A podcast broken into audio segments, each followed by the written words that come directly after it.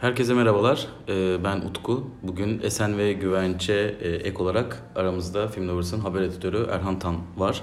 Ee, Bu hafta yeni bir podcast serisine başlıyoruz. Ee, Nedir bu podcast serisi? Bu hafta e, öne çıkan haberleri konuşacağımız ve bu haberlere dair fikirlerimizi paylaşacağımız e, bir seri olmasını planlıyoruz. Her hafta Cuma günü bugün dinlediğiniz saatlerde sizlerle bu podcast yayın üzerinden aslında buluşuyor olacağız. Ee, bundan önce yaptığımız podcastlerde yani ben Esen ve Güvenç yaptığımız podcastlerde aslında biraz daha ciddi konuları e, olabildiğince siz sıkmadan konuşmaya çalışıyorduk. E, öyle tahmin ediyorum ki podcast serimiz biraz daha eğlenceli olacaktır. Çünkü e, sadece haberler üzerinden bir takım sinema gündemi konuşacağız.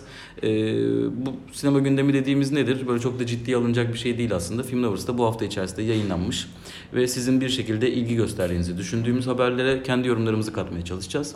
Onun dışında e, biliyorsunuz ki sinemanın olmazsa olmazı fragmanlar. Her ne kadar ben birçok mecrada fragman izlemediğimi belirtiyor olsam da e, burada konuşacağımız fragmanlar biraz daha önemli fragmanlar aslında ve onlara dair yorumlarımızı, filme dair beklentilerimizi bu fragmanları nasıl şekillendirdiği hakkında size biraz daha kendi düşüncelerimizi aktarmaya çalışacağız. E, bu aslında madem Film Lovers'ta olan haberler neden podcast'e atıyorsunuz gibi de düşünecek olursanız ki bence düşünebilirsiniz çok mantıklı. Biz biraz daha hafta içerisinde belki bir takım haberleri kaçırmış e, kişilerin e, Cuma günü mesai bitmeden belki bilgisayar başında ya da okul dönüşünde, okul çıkışında dinleyebileceği ya da herhangi bir toplu taşıma aracında belki de kendi aracında e, dinleyebileceği bir seri olsun. Kısaca sinema gündemini takip edebilsin istedik. Ne kadar çok kişiye ulaşırsa bizim için de o kadar iyi olacaktır diyerek sözü Erhan'a bırakıyorum. Şöyle bir e, düzen işleyeceğiz aslında, izleyeceğiz. E, Erhan bize öne çıkan bir haberi e, bizimle paylaşacak ve biz hep beraber bunu tartışıyor olacağız. E, böyle başlayabiliriz sanırım. Ee, Herkese merhaba öncelikle. Ee, Bu hafta en ön plana çıkan haberlerden biri tabii ki Emmy adaylıklarının açıklanmasıydı. Ee, 71. Emmy aday, ödüllerin adayları açıklandı. Ee, Game of Thrones'un son sezonu pek beğenilmemesine rağmen 32 adaylıkla en çok adaylık alan dizi oldu ve NYPD Blue'nun 25 yıllık rekorunu kırdı. Ee, Bir de HBO'nun tabii Netflix'in önüne geçerek geçen yıla Netflix almıştı yıllar sonra. Ee, 137 adaylık alması yine dikkat çeken bir diğer detaydı. Bu konuda ne düşündüğünüzü merak ediyorum.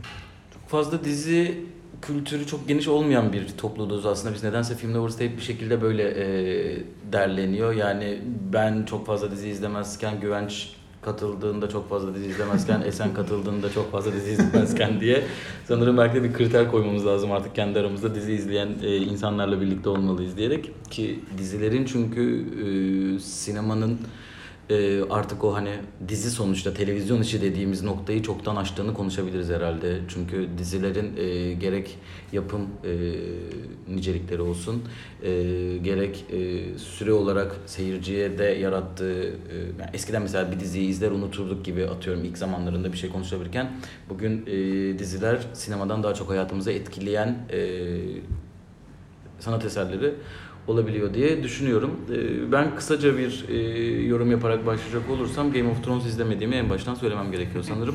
O yüzden sezonun iyiliğiyle kötülüğüyle ilgili bir şey söyleyemem ama bütün dünya genelinde dizinin e, bu denli kötü bir final yaptığı düşünülürken e, dizinin böylesine ciddi adaylıklar almış olması enteresan. Özellikle oyunculuk kategorisinde alınan adaylıklar çok fazla ve e, biraz açıkçası e, dışarıdan gözlemlediğimiz kadarıyla enteresan tercihler olarak göze çarpıyor. Hatta şöyle bir şey var. HBO bunların adaylık alamayacağını düşünerek 3 yardımcı oyuncu aday göstermiyor. Onlar kendileri e, katılım ücretini ödeyerek katılıyorlar ve adaylık alıyorlar. Yani aslında o kadar sürpriz kararlar. Enteresan. Ben sadece bir iki noktaya değinmek istiyorum kendi açımdan. Sonra sözü size bırakabilirim. Ee, en iyi komedi dizisi kategorisinin e, kuvvetli olduğunu düşünüyorum. E, ama ben buradaki kategoriden benim bu sezon içerisinde en beğendiğim dizi olduğu için özellikle öne çıkaracağım Fleabag'in bir komedi dizisi olmadığını düşünüyorum.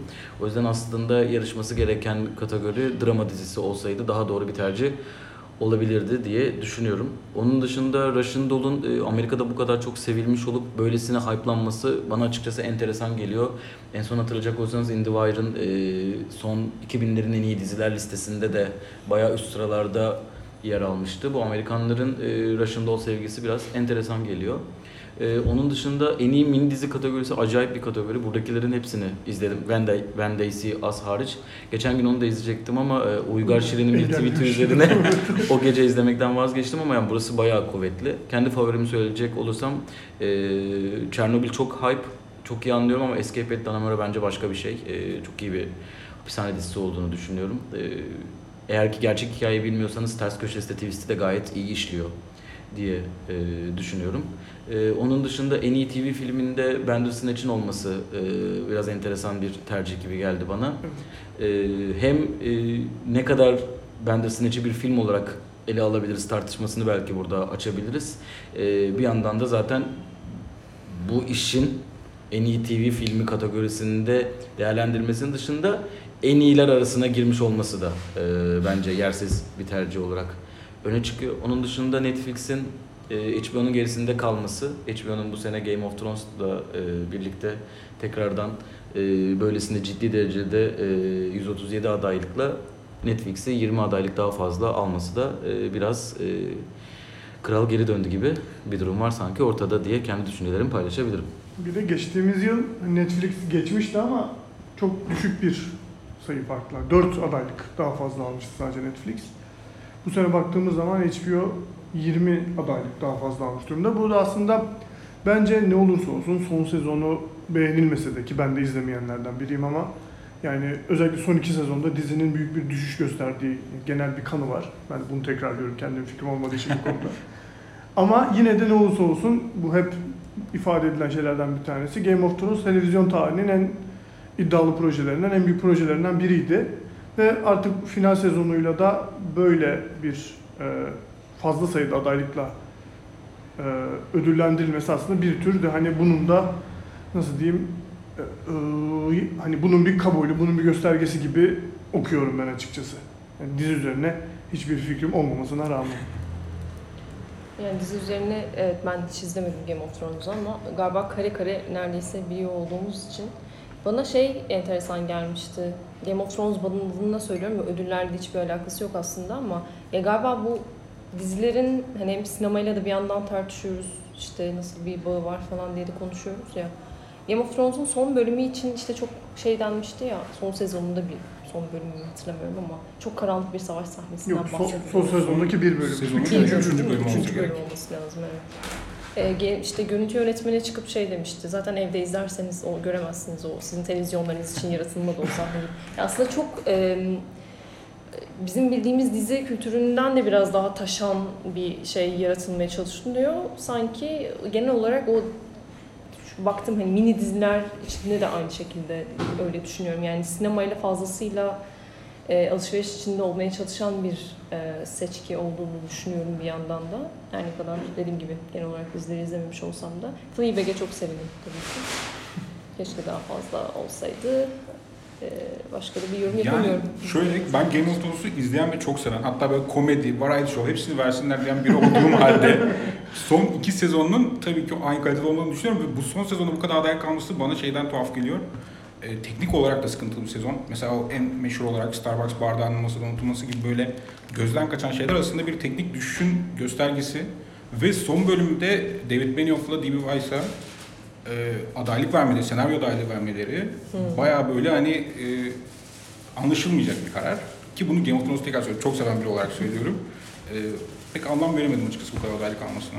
Ama bunu seninle daha önce şeyde de konuşmuştuk diye hatırlıyorum. Yani genelde ödüller hep böyle bir sonrasında veriyor. Yani Evet. çok iyi iş yapan insanlara hakkını Evet, verilmediklerini sonradan düşündüklerinden etme. sonra evet. İşte Return of the King'in Ha. rekor sayıda adaylık alması gibi Evet. şeyler aslında Return of the King'in senin en iyi film olduğu bile tartışılır. evet. Yani o yüzden yine o tarz bir şey söz konusu gibi hani daha önceki sezonlardan gelen şeyi bir e, hakkını verme gibi. Yani o bence Oscar'lar falan da böyle işliyor. Alfred Hitchcock'un hiç Oscar alamayıp sonra onur ödülü alması. gibi mesela. Martin Scorsese'nin Departed'la kazanması. Yani çok iyi olmayan bir Çok enteresan, çok iyi örnek bu. Ya ben de bu konuda biraz da şey düşünüyorum. Yani bundan bunun ba- bu adaylıkların bana düşündürdüğü şey HBO'nun Game of Thrones'dan sonra ne yapacağı. Çünkü çok çıtayı çok yüksek bir yere çekmiş durumdalar şu an. Hani yeniden de en fazla adaylık alarak. Bence Ama Game of. Thrones'la düşürmüş. Ama Bana mesela biraz öyle geliyor. ama mesela son bir sonraki büyük projesi Çernobil'de 19 adaylığı var. Evet. Ama Çernobil'de bir mini diziydi. Evet. Sonuçta önümüzdeki yıl o da olmayacak. Yani HBO'nun bu boşluğu ne, neyle dolduracağını, Var nasıl ya projeleri. Ya evet işte ama onların nasıl geleceği bir şey merak konusu ve aynı zamanda heyecan verici bir şey bir yandan da. Bandersnatch için ne düşünüyorsunuz? Ben, Ben- ben de ben lafını bölmüş gibi olmuyorum ama yani bir yani iyiliğinden kötülüğünden ziyade yani film olmadığını oyun konseptine daha yakın olduğunu düşünüyorum. Ben de öyle Ya düşünüyorum. bence deneysel bir çalışma olduğu için bir şekilde görünür kılmak gibi bir şeyleri var orada sanki ödül vererek ve daha fazla Bandersnatch film değil ki arkadaşlar. Ya Bandersnatch film değil. Yani Bandersnatch bir oyun. Önce bunu bence kabul etmem. Ama zaten şimdi şöyle bir şey var yani artık 2019 yılında zaten o şeyler çok muğlak. Yani her şey artık multi yani hangi oyuna tamamen sadece bir oyun diyebiliyoruz ki Yani sinema filmi gibi oyunlar da var.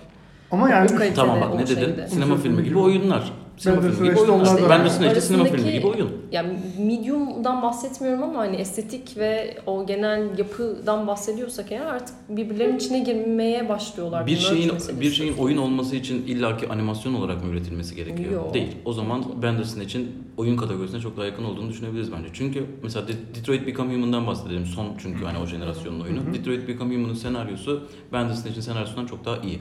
Detroit Become Human'ın konsol kullanımı e, Bandersnatch'in kullanımından çok daha iyi. Eğer ki bu kategoride sadece Netflix'te yayınlanıyor diye şeyse, örneğin ben Sonuçta YouTube'da kendi orijinallerini yapmaya başladı. Kendi Detroit Become Human e, deneyimimi YouTube'a yükleyip e, sonra ben bunu Emmy'lere başvursam bununla bence aday göstermem gerekiyor. Çünkü daha iyi. Daha iyi bir hikaye sahip. Sadece animasyon yani sadece bilgisayarla yapıldı diye ise Detroit Become Human dışarı atılıyorsa bence o zaman tartışma çok daha saçma bir yere gidebilir. Hayır bir yani sen böyle bir şey yapmadığın için adaylığın gösterilememiştir. Hayır. Netflix bu yaptığını film dediği için bence aday gösteriyor. E tamam evet bu, bu yani Ama film şey diyemez, değil, bu bu film bir değil. modern sanat müzesine gireriz. E bunu ben de yaparım deriz ama aslında yapmadığımız için modern sanat müzesinde yokuzdur ya. Bunu Bunun film bir olarak şey kabul edemeyiz ki. Hayır ama bu yapılmış Bu bir şey. bir Ya şey. zaten bir film dediğimiz şey, film aslında adını bizim izlediğimiz şeyden değil, içine kaydedildiği şeyden alıyor ya. Ve biz izleyicinin ona müdahale etme şansı yok. Ama Sadece o izliyor. Ama işte ama işte o zaman sinema değişiyor ama bu film değil yani. E tamam ama yani şu anda izlediğimiz filmlerin hangisi o filmle çekiliyor? Zaten Hayır ama hayır, Hayır, hayır şey. adının geldiği noktada. Anladım anladım. Hayır Yani- antropolojik olarak söylüyorum bunu. Evet onu da anlıyorum. Ben de diyorum ki zaten o değişiyor. Yani zaten dijital film de öyle bir şey değil. Zaten VR film deniyor mesela. VR film de öyle bir şey değil.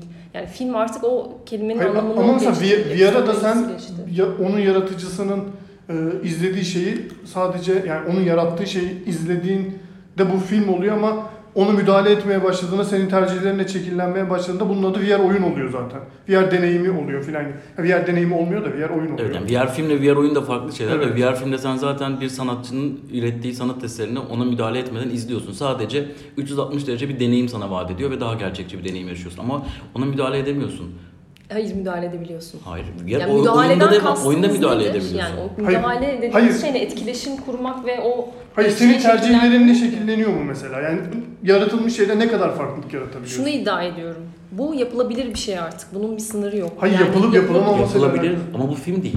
tercih, tercih olarak onu şunu söylemeye çalışıyorum. Film e, olarak bu sunulabilir ve biz artık bunlara müdahale edebiliriz. Bu artık e, muğlak bir şeye çıkmaya başladı diyorum. Artık sınırları yok. Ben kabul Hayır, etmiyorum. sınırları Ben dinozorluğumu yapacağım. Hayır ya, konuda bu sınırları yok. Evet değil. hepsi birbirinin içine girmiş durumda. Bunu okuyayım ama yani neyin ne olduğunun da bence belli ama hala yani. Mesela Ben- şunu tartışabiliriz. Oyun bir sanat eseri midir? Evet. Tartışmasını açabiliriz. Evet oyunu bir sanat eseri olarak kabul edebiliriz belki.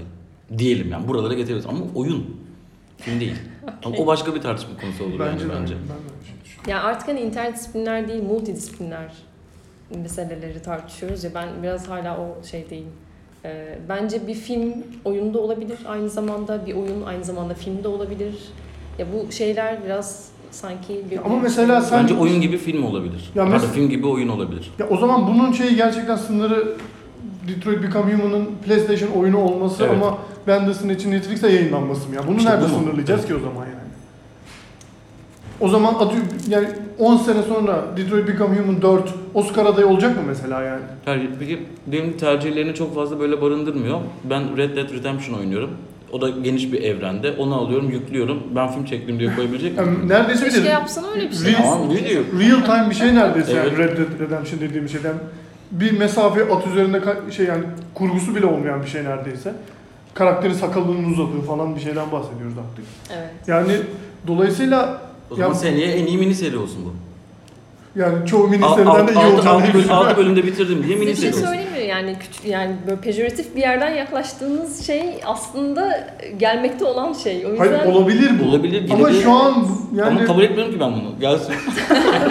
Gelsin ya böyle saçma şey mi olur? tamam yani. O zaman can bebe kabul edecek gibi bir şey yapsan kabul etmesen de. Yapamaz öyle. bir şey. neyse çok uzadı. bu. Geçen gün evde oturuyoruz. Tam bununla ilgili bir şey anlatacağım. Ben e, Die Hard izliyorum yine. Ve şey, e, Die Hard bir de Toy Story beraber yani eş zamanlı birbirini izliyordum, birbirini izliyordum falan seri gidiyordum ikisinden de birer birer.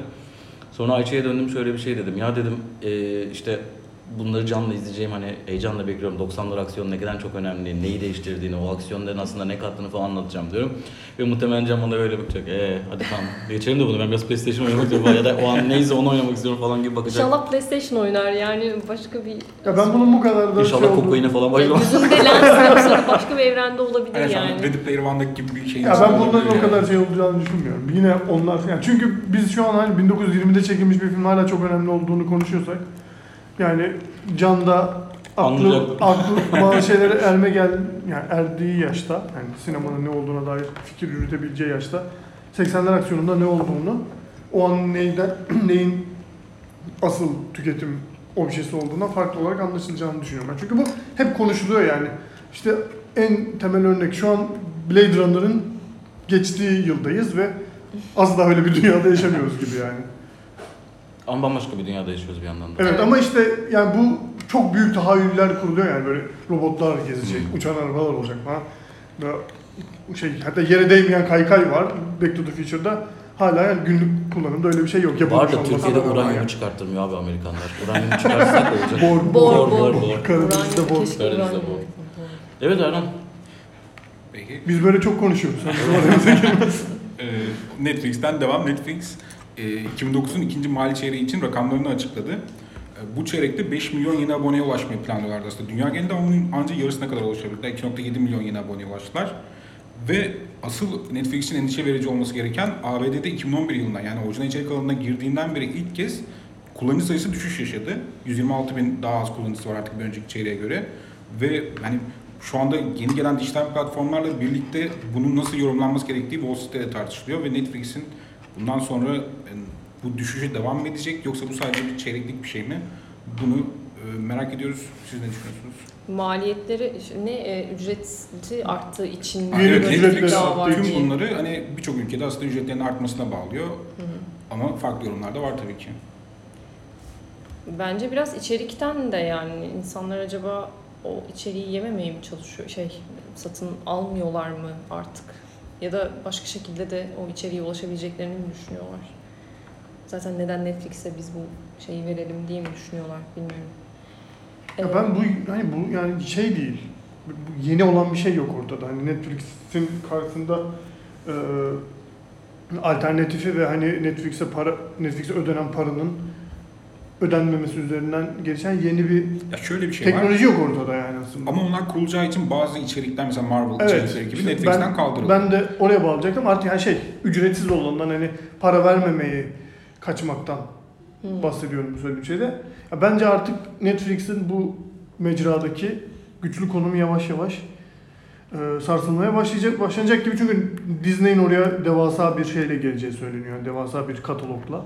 Bu arada medya aynı şekilde. Ama bence rekabet varsa ikisi de daha da güçlenir gibime geliyor benim de. Ama yani şu an e, yeni kurulum aşamasında olduğu için bazı şeyler hani rekabet doğrudan hani böyle bir olumlu katkı yapmıyor olabilir. Netflix zaten bunun hani sadece bu çeyrekte sınırlı kalacağını, işte yıl bazında hiçbir Evet. farklılık olmayacağını, bundan toparlanacağını iddia ediyor ama Bence bunlar biraz manipülasyon ya. Öncekiler manipülasyon muydu peki sence? Sen daha fazla yakından takip ettiğin için soruyorum. Yemek yiyorum arkadaşlar ben bir yandan. Kusura bakmayın lütfen. Yani şöyle bir durum var. Netflix zaten geçen yıl hedefinin çok üstünde bitirdi. Diye biliyorum. Erhan doğru mu? Hı hı. Ee, bu yılda aslında benim ilk okuduğum haberlerde çok böyle bir vahim bir tablo yoktu. Ama Netflix'in sürekli olarak bir vahim bir tablo içerisinde olduğunu yansıtmaya çalışan bir politika var. Bunun yemek yiyorum hala. Şöyle Ee, Netflix yatırım yapmak zorunda olan bir firma şu anda. Çünkü e, çok ciddi derecede rakipleri geliyor. Bu rakipler şöyle Netflix zaten rakiplerin geleceğini elbet biliyordu. Çünkü dünyada yeni bir kapıyı açan aslında Netflix oldu. Ee, ve rakiplerinin aslında yüzler e, yüzler biraz abartı oldu. Onlarca yıllık bir arşiv geçmişleri var ve şu an bunları Netflix'ten alıyor. Kendi platformlarında yayınlamak üzere. Ve Netflix de bu e, süreç içerisinde kendi yatırımlarını yapmak için sürekli olarak kendi orijinal içeriklerini üretmeye çalışıyor. Ve bu bir geçiş dönemi Netflix için. Ee, Amerika'daki yaşadığı düşüş, dünya genelinde yaşadığı artışla aslında yan yana getirecek olduğumuzda çok küçük bir rakam olarak kalıyor. Netflix e, sene içerisinde ciddi derecede milyonlarca abone e, alan bir şey ki geçtiğimiz yıl 28.6 milyon sadece yeni abone kazanmış bir e, firma. O yüzden ben e, Netflix için bu kadar sürekli olarak bir düşüşte haberlerini e, çok şimdilik elle tutulur bulmuyorum ama fazla spekülatif oluyor bunlar ve fazla speküle ediliyor diye düşünüyorum. Biraz daha yıl sonu e, gerçek verileri, diğer kanalların açıldığı zamanki verileri görmek gerekiyor. Çünkü Netflix üretmeye ve e, bir şeyler yapmaya devam ediyor şu anda. Disney sonbaharda açılıyor galiba değil mi? Kasım. Kasım, Kasım ertelendi doğru evet sonunda. Abi Disney çok büyük tehlike bence. Çünkü Disney hem pazara çok etkili girecek her şey elinde hem de çok muhafazakar bir bakış açısıyla gireceklerini açıkladılar. O yüzden bence Netflix'ten ziyade Disney burada bir tehlike unsuru. Onun dışında e, Warner Media bütün bu e, 14-20 yaş arası diyebileceğimiz yaş e, ortalamasına hitap eden ya da ben evime gideyim de fıstıkla biraz eğlenceli bir şeyler izleyeyim diyecek kitlenin seçmemek için kendi adını kullanmayarak yani Warner Bros gibi dünyada aslında çok büyük bir marka olan kanalı kullanmayarak, adı kullanmayarak kanalına HBO Max gibi dizide kalite dediğin zaman e, ve hani belirli bir yaş ortalamasının daha üstüne hitap eden, e, daha niş bir kitleye hitap eden ama çok iyi bir e, sinema dizi izleyicisi olan bir kitleye hitap eden bir kanalın adını verme e, kararı verdi. Bence bu çok doğru bir hareket.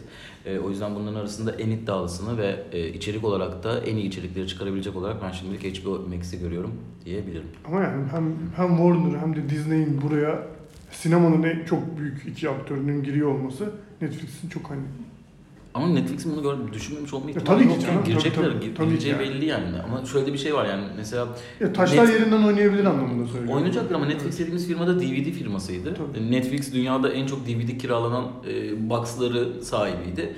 Ama Netflix ne zamanki DVD'nin e, sonu olmadığını görünce böyle bir şey atılım yaptı. E şimdi Warner gibi, UIP gibi firmalar da ne yapıyorlar? Sinemanın geleceğini görmedikleri için dijitale kayıyorlar. Bunlar olacak. E, ama bence burada kaybeden tekrar söyleyemekte fayda var kullanıcı. Çünkü kullanıcı bu kadar parayı nereden bulacak arkadaş? Nasıl bulacağız da hepsine üye olacağız? Niye bunların hepsini bir kanaldan izleyemiyoruz? Bu kadar da biz sömürmeseniz deyip ben artık değiştir şu haberi. Bir de kötü kokular geliyor yine ofisten ya. Niye böyle oldu? Çok Yeni bir kedimiz var, yeni bir yavru kedimiz var. Belki Sakat o bir şey kakasını bile yapamıyor da. Neyse. Ee, Mindhunter yine Netflix dizilerinden devam. Ee, Mindhunter'ın ikinci sezonunun 16 Ağustos'ta yayınlanacağı açıklandı. Elim ayağım titriyor heyecanla. Ee, ikinci sezon 8 Yakında bölümden yemeğe oluşuyor ve David Fincher hem ilk bölümünü hem de son bölümünü yönetiyor yine. Evet. Yani Mindhunter'ı da ben henüz izlememiş ama kesinlikle 16 Ağustos'a kadar izleyecek birisi olarak şunu İzlemeyecek. söyleyebilirim. %100 izleyeceğim. İzlemeyecek. Bu hafta sonu izlemeyi planlıyorum. İzlemeyecek. En kötü öbür hafta, önümüzdeki hafta sonu izleyeceğim. İzlemedim. ya ben izlemeyeceğim. Charles Manson'ın yani diziyi biliyorum nasıl bir izleyi olduğunu.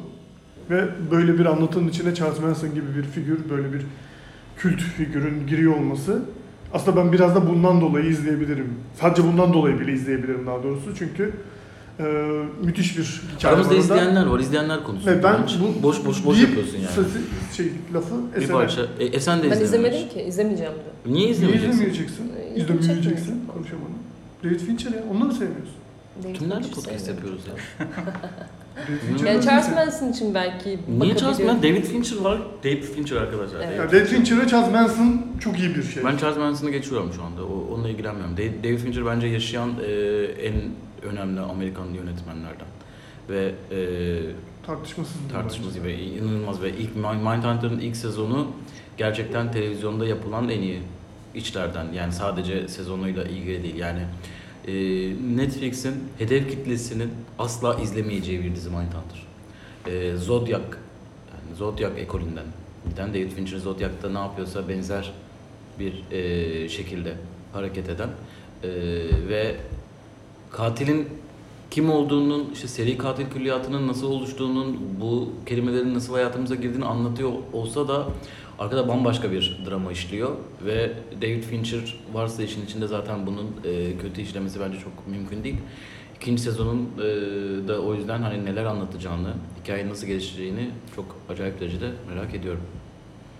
Burada bu ofisteki koku beni öldürecek arkadaşlar. Cam falan açalım ya. Öyle yapalım. Ee, Evet. Bir sonraki haberimiz e, Akira, uzun süredir gündemde olan Akira live action yeniden çevrimi bir kez daha ertelendi. Ve bu erteleme kararının başta sebeplerinden biri de Taika Waititi'nin Thor 4'ü dör- dördüncü filmini yaratacak olması. Ve e, Warner Bros. Taika Waititi'yi beklemek istediği için Akira'nın aslında geleceği biraz artık şüpheli yani ne zaman Evet, geleceği çünkü- belli değil. Evet, bir de zaten defalarca konuşulan, defalarca Evet. ertelenen bir proje zaten. Yani Ki- daha önce birçok farklı yönetmen şansını deneyip çekemedi. En son Taika Waititi ile biraz olsun galiba oluyor dedikleri ama yine ertelenen bir proje. Aslında burada önemli olan yani çünkü bunun iki şey var, iki aşaması var bu haberin. Ben Waititi'nin yeni bir Thor filmi yönetecek olmasından dolayı çok memnunum. Utku sevmiyor ama ben Thor Ragnarok'u bayağı sever ve şey yani e, Marvel sinematik evrenindeki en özgün film olduğunu düşünüyorum kendi içinde. Dolayısıyla yani yeni bir Thor filmi izlemeyi istiyorum gerçekten Waititi'nin elinden. Ofiste galiba bir altına sıçtı. Ben de bir şey anlatmaya çalışıyorum ama aslında orada değilim ya. Çünkü herkes kolonya sürünüyor filan böyle. Çok enteresan bir koku var. Ama bu Bu bayağı kedi koku değil, insan Ama koku yok gibi. dışarıdan falan geliyor galiba. Yani böyle tuvaletten falan mı geliyor ya? doğalgaz. Değil ya. Yok, bu daha bayağı, pis kokuyor. Bayağı insan koku gibi ya. Acayip bir koku şu anda yani bilmiyorum. Ee, çok enteresan. Ee, güvenç tuvaleti falan kokluyor ama yok öyle bir şey değil. Yani bu yani ofisin orada bir anda böyle bir lüle lüle bir bok bulacağız gibi geliyor bana şu anda. Neyse. Akıl sağlığımızı kaybetmek üzere olduğumuz bir ortamdan ben kolonya koklayarak programa devam ediyorum. Ee, şöyle arkadaşlar.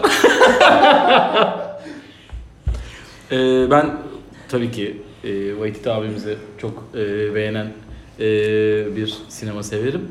E, aslında Thor'u çekecek olmasından dolayı da çok heyecanlıydım. E, ama ben Thor'da Waititi'nin yönetmenlik e, kabiliyetlerinden e, çok fazla faydalanabildiğimizi düşünmüyorum seyirci olarak. Buna ek olarak e, Thor'un böylesine komedi üzerine kurulmuş olması da biraz beni izlerken biraz e, rahatsız edici gelmişti açıkçası.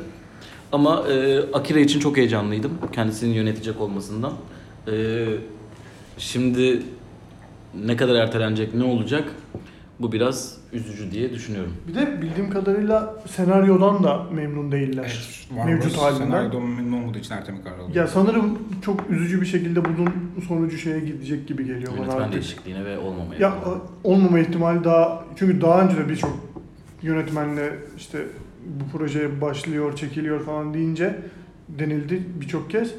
E şimdi artık şey de olabilir yani bu Akira live action çekilemez efsanesi gerçeğe dönüyor olabilir. Çok zor bu arada ya nasıl çekilecek ben hala benim aklım almıyor. Ama hala da bir yandan çekilsin ve kötü olsa bile böyle bir şey Görelim. izlemek ihtiyacı, arzusu duyuyor insan yani. Sen Akira'yı da mı izlemedin? Hı hı. Ee, arkadaşlar Esen sadece Bandersnatch izledi. O yüzden onun hakkında e, yorum Bir de oyun oynuyor galiba anlamadım kadarıyla. Anlamadığım kadarıyla. Kimilerine göre oyun, kimilerine Bunu göre. anlayamıyorum demek de ikisi. O zaman bir sonraki konu başlığımıza geçiyorum. Ee, Margot Robbie'nin başrolünü üstleneceği Barbie filminin senaryosunu yazması için Greta Gerwig ve Noah, Baum, Noah Baumbach ikilisiyle anlaşıldı. Hatta Greta Gerwig'in yönetmesi de söz konusu. Henüz kesinleşmemiş olmakla birlikte. Yani Barbie filmi için oldukça enteresan bir karar. Ne düşünüyorsunuz? İşte heyecan verici bir haber diyebilir miyiz sonunda? ne kadar komiksiniz. Ben çok heyecanlıyım ya da.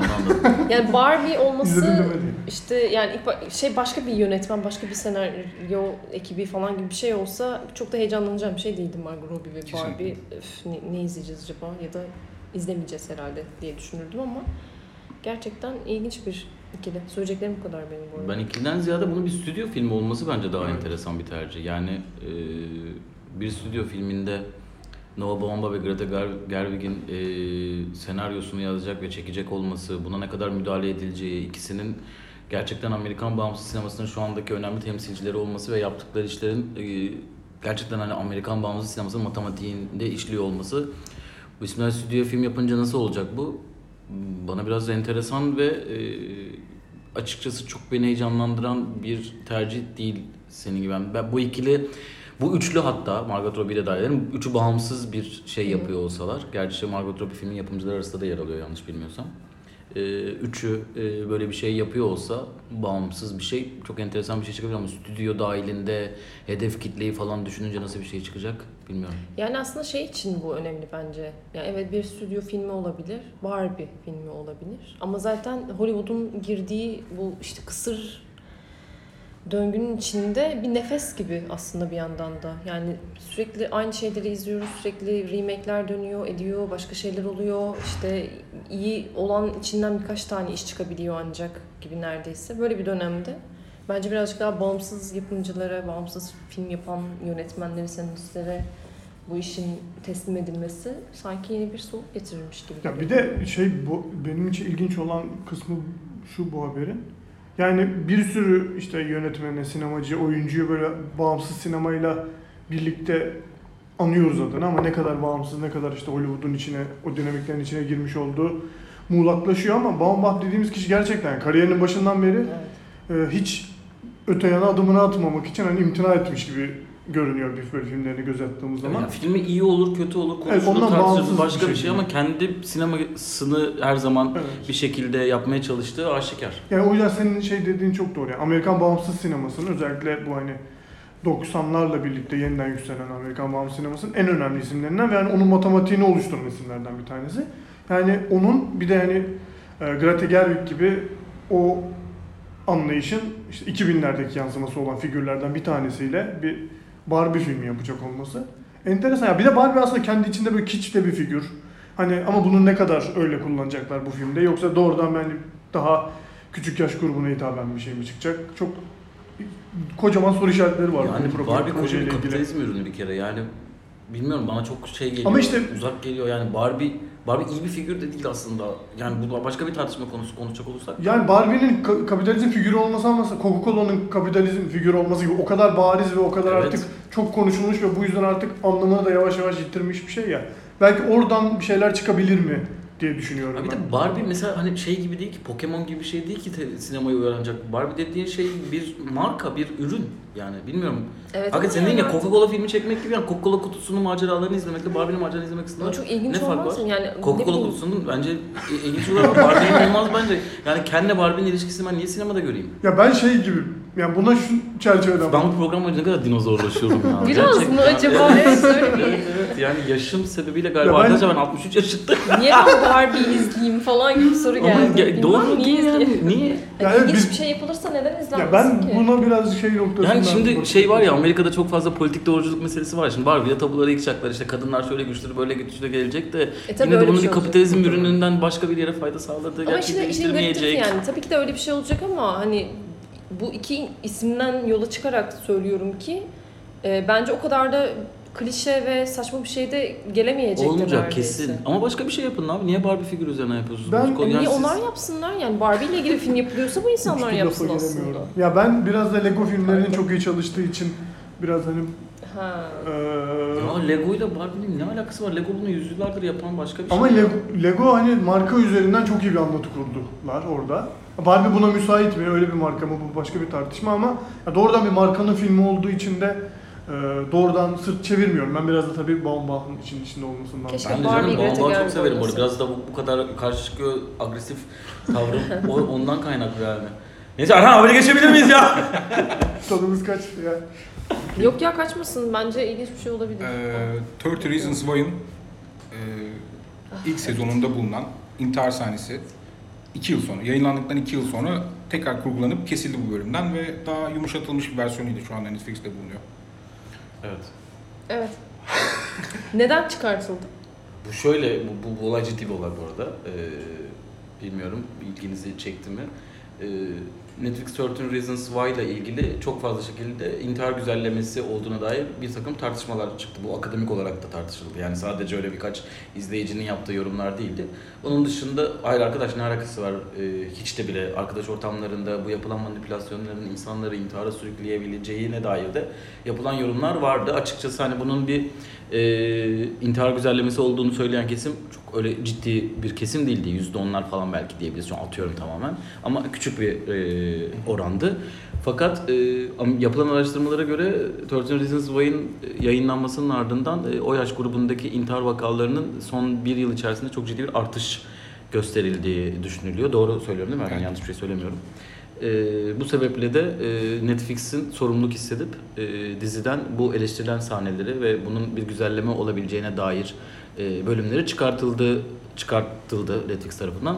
Ama bu sahnelerin çıkartılmasıyla olacak bir şey mi konusuna değinmek istiyorum ben. Değil bence. Ben- Çünkü 13 Reasons Why'ın bana göre de yer yer e, intihar güzellemesi gibi görülebilecek bölümleri mevcut.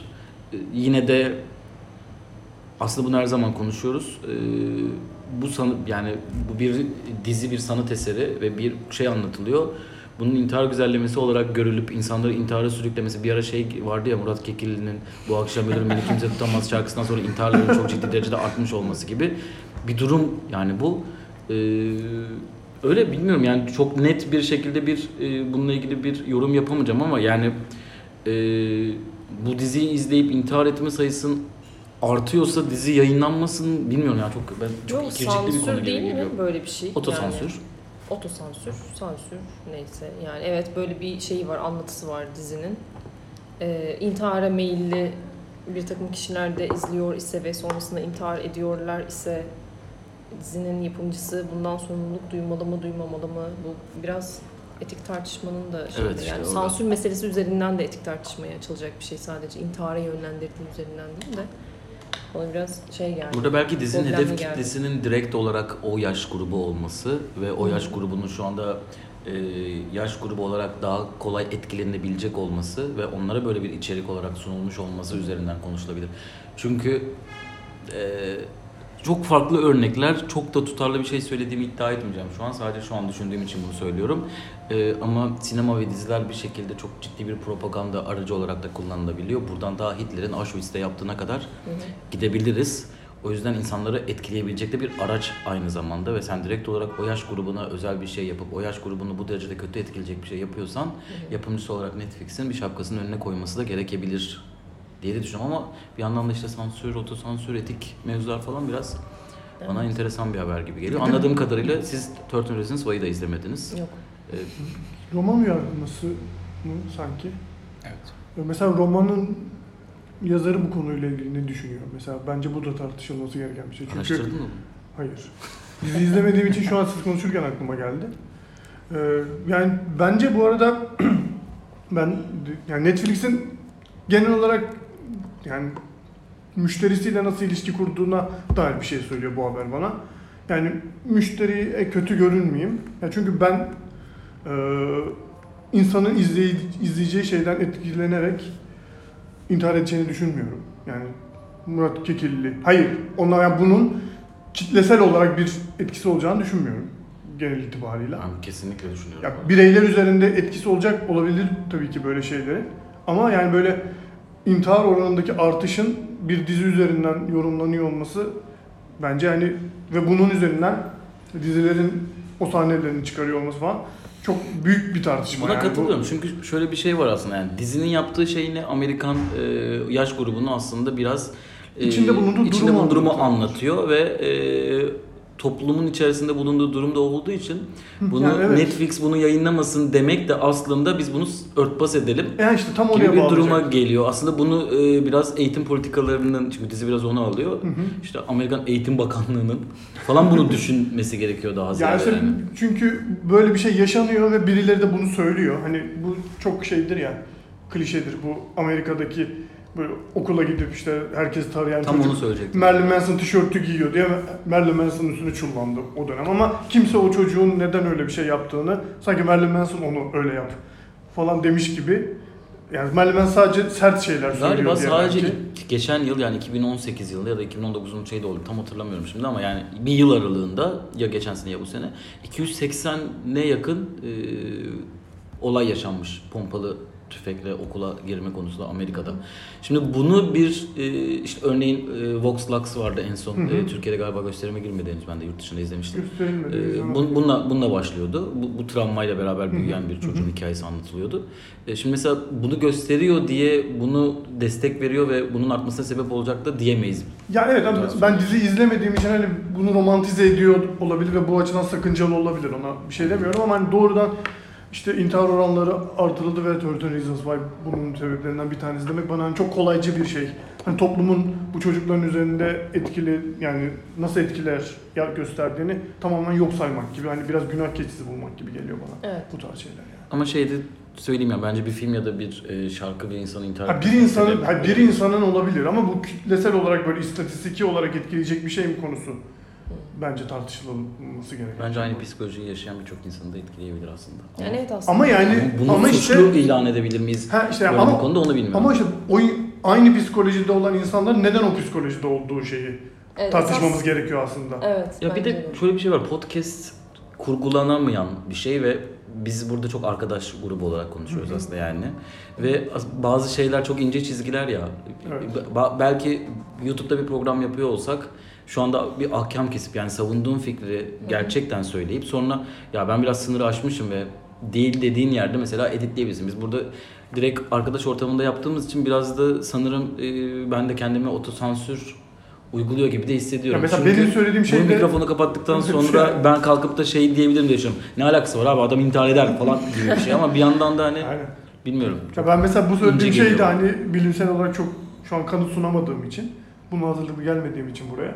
Belki bu da hani boşa düşmüş bir şey olabilir. Ama Bir yani saat sen gene yani. sonucu, aslında sonucundan bahsediyoruz. İntihar Hı oranlarından bahsediyoruz ama yani evet gerçekten de bu dizinin de bir sansür uğramasının bir nedeni var ki anladığım kadarıyla bu gerçekte olabilecek bir şeyden aslında etkileniyor insanlar ve bunun için e, böyle bir intihara sürükleniyorlar gibi bir şey var. O yüzden esas tartışılması gereken konu gene olduğunu düşünüyorum.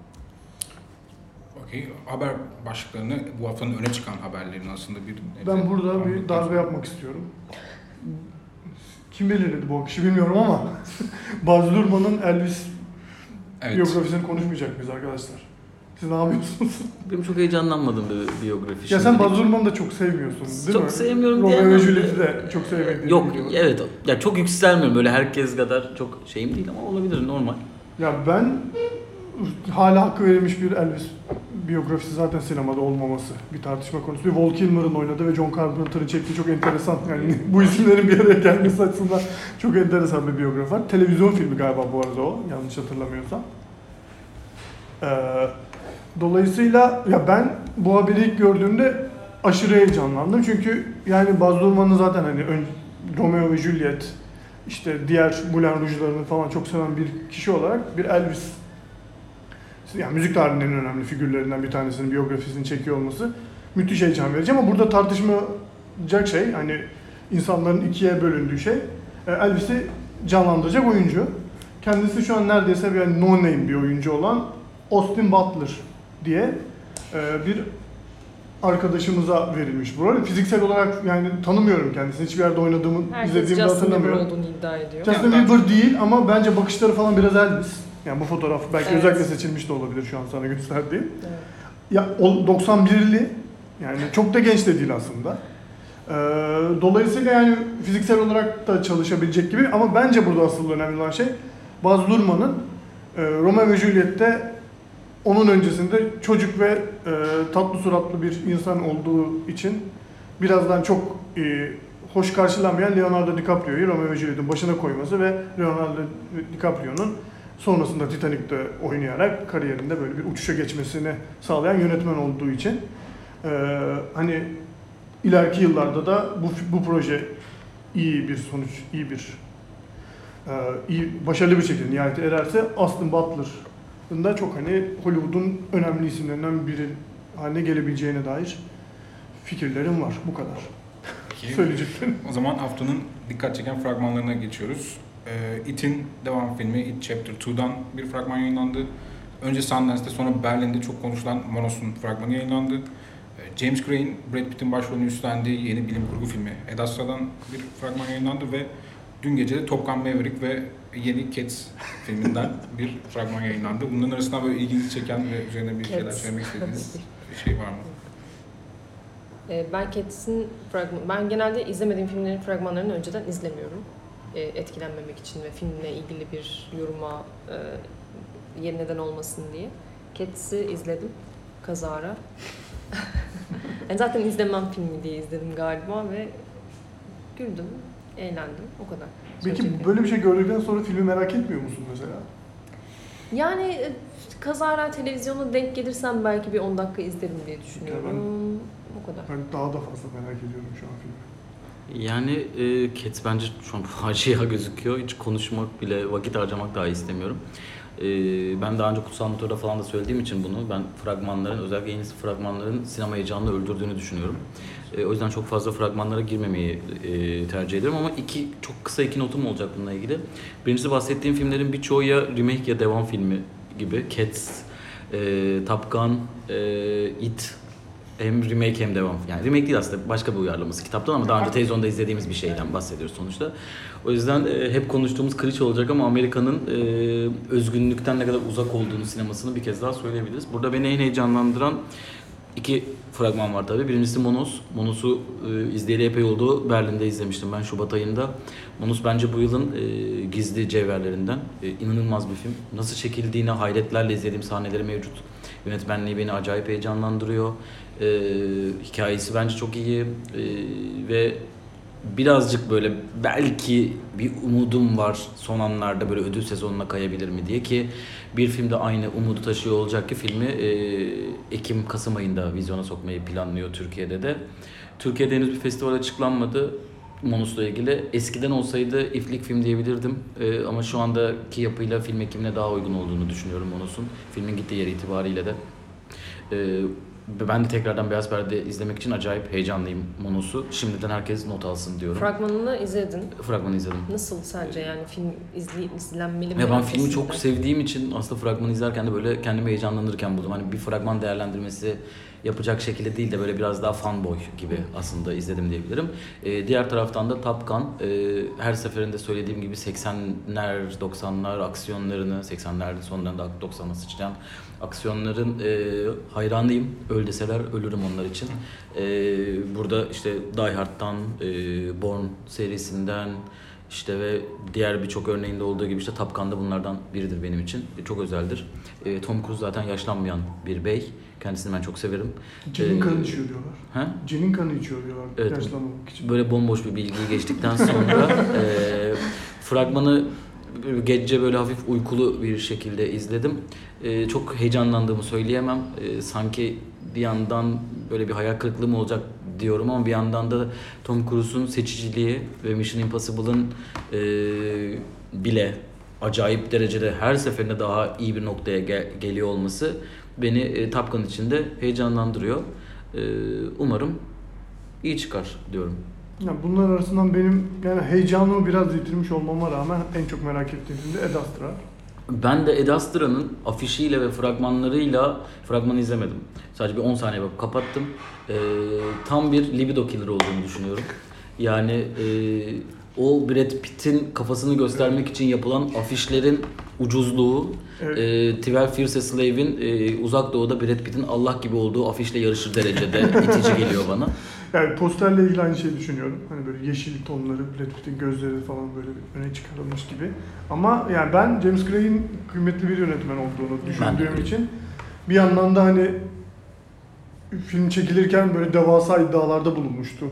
Ne demişti? 2001 ve Apokalips Now. Apokalips Now ve 2001'in bir araya geldiği bir film gibi böyle deva- yani sinema tarihinin en iyi belki 10 film desen ikisinin arasına girebilecek filmlerin bunların karışımı gibi bir film yapıyorum falan demesi itibariyle filmi zaten çok merak ediyordum ama filmin sürekli vizyon tarihinin ertelenmesi sanki çok da iyi bir şey çekememiş diye bir yani sürekli muhtemelen kurgusu da oynanıyor sürekli.